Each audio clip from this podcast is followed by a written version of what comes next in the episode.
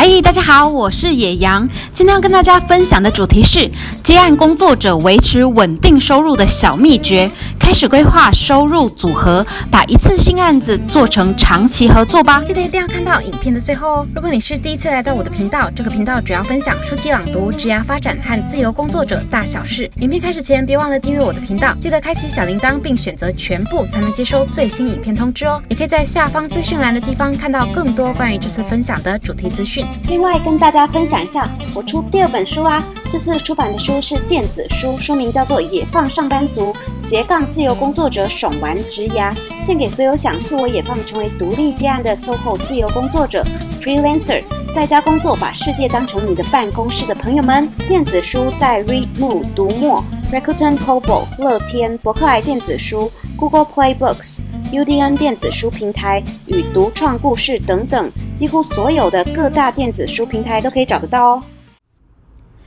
自由工作者们，你真的自由吗？收入不稳定是很多独立接案工作者或自由创作者所遇到的共同问题，也是许多人怀抱向往却总是抱着观望的态度，迟迟不敢展开 freelancer 生涯的主要原因。到底有没有什么方法可以克服担心会有一餐没一餐的强烈不安全感，为刚起步的斜杠人生建立实际的自我保障呢？除了准备一笔勇敢基金，并有计划的储蓄投资之外，其实还有非常重要却总是容易被忽略的一点，就是规划出最适合自己的收入组合。离开上班族身份是开启自由职涯，还是开启穷忙人生呢？自由工作者的性质本身就和副业这边的“副”是复数的那个“副”哦，与斜杠青年的概念息息相关。脱离单一企业与单一职务，和不同的公司组织，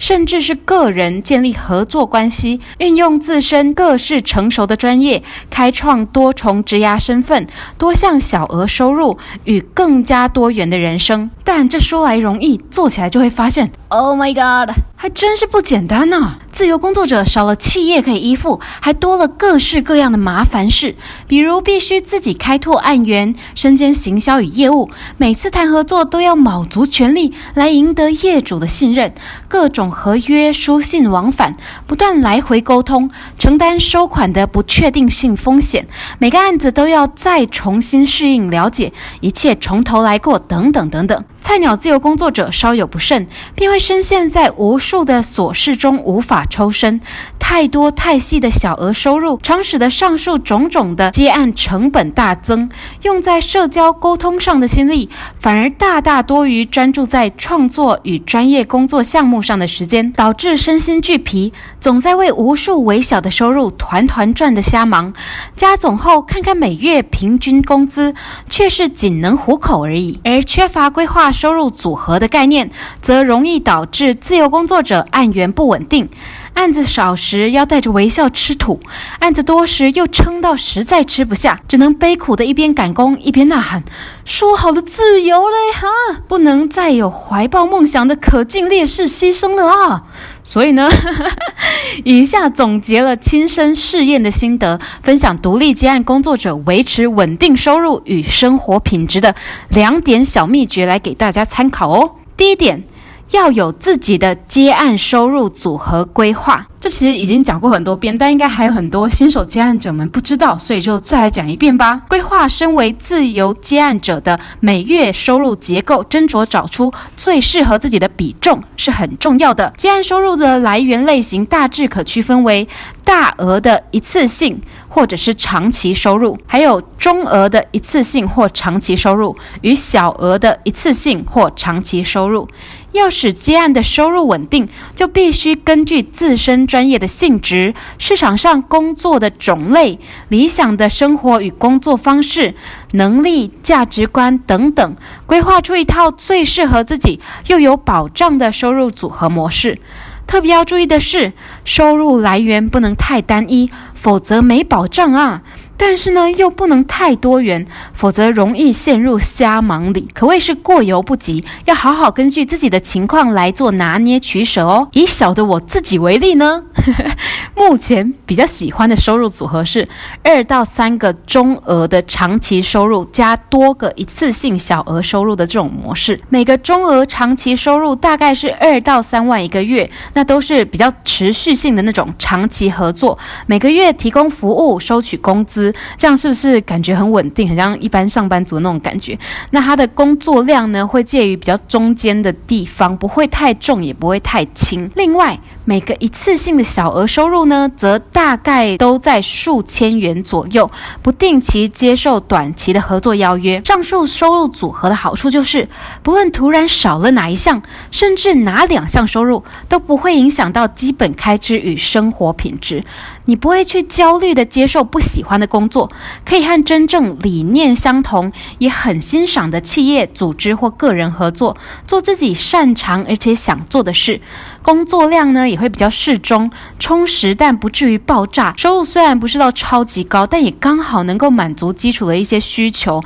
然后还可以有一些闲钱可以兼顾生活品质，或者是储蓄投资等等，不用为了过多的零碎案子而陷入无数往返沟通的轮回，也省去了许多接案成本。最令人高兴的是，你可以真正的享有自由。当然，每个人每种专业与产业适合的接案收入组合都不尽相同。上述组合并不一定适用于每一个人哦，还是要试着花点时间找出一套自己工作起来最自在、最舒适的步调和模式来哦。接下来第二点实用建议，尽量把一次性的案子谈成长期合作，为了节省接案成本，尽量争取长期的合作，而减少接受短期的案子，也是一门不得不学的割舍功课。这时候很多人便会疑惑：要是找上门的都是一些短期合作的需求，没有人找我做长期的案子，怎么办呢？那就把一次性案子谈成长期合作啊，是不是很棒？这个 idea 这边要说的绝对不是什么诈欺手段，而是非常实在、可行又贴心的方案。每一次短期合作的邀约，其实都是一次让对方深入认识你的机会，也是开启长期合作的契机。我们不妨站在客户的立场去想想看哦，对客户来说，他要发包多项案子，然后聘雇各式各样的人才，其实也都是成本，要花费很多的心力和时间。所以说，如果呢，你可以跟他变成长期合作的话，其实对对方来说也是一件非常省时省力的事情。另外呢，可以去想一下，还有没有什么是案主他们最迫切需要长期去做的事情，而你正好就是提供这项服务的最佳人选呢？如果有的话，那就恭喜啦，这就是你可以。主动去毛遂自荐的地方，不妨好好的向对方提出你的合作方式建议与服务项目，成功的几率就会很大哦。然后呢，这边再小小的补充一下，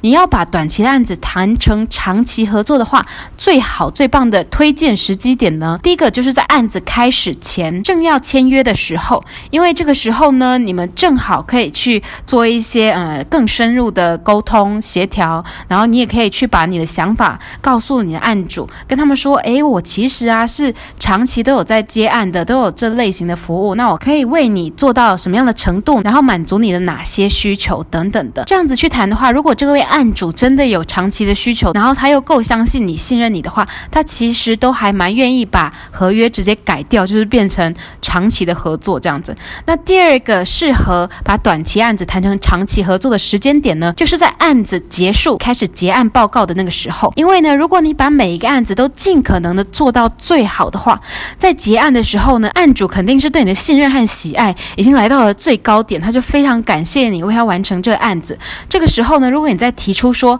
诶，我有看到你们其实有长期的这个外包需求，那我也是长期在做自由接案的，然后有哪方面哪方面的专业可以为你做哪一些哪些事情的话，那是不是可以谈成长期的合作？我们以后固定配合。这个时候呢，成功的几率也是非常。高的哦。晶晶。最后最重要的是，每次接案，不论合作长短、案子大小，都要记得用最大的热情与诚意，卯足全力去尽量做到最好。这样一来，就不用太担心会收入不稳定、没有工作找上门啦。因为每次的案子都是你辉煌的工作时机，每次的合作都能留下好的口碑，交到真心的朋友，甚至自己没有特别提，也时常会不经意的就把短期案子就做成长期合作了呢。而且你每一位合作愉快的案主都有可能是你很棒的口碑，还有贵人，他们甚至会帮你介绍更多更多其他的案子进来哦。所以一定要把每个案子都好好的用心做好，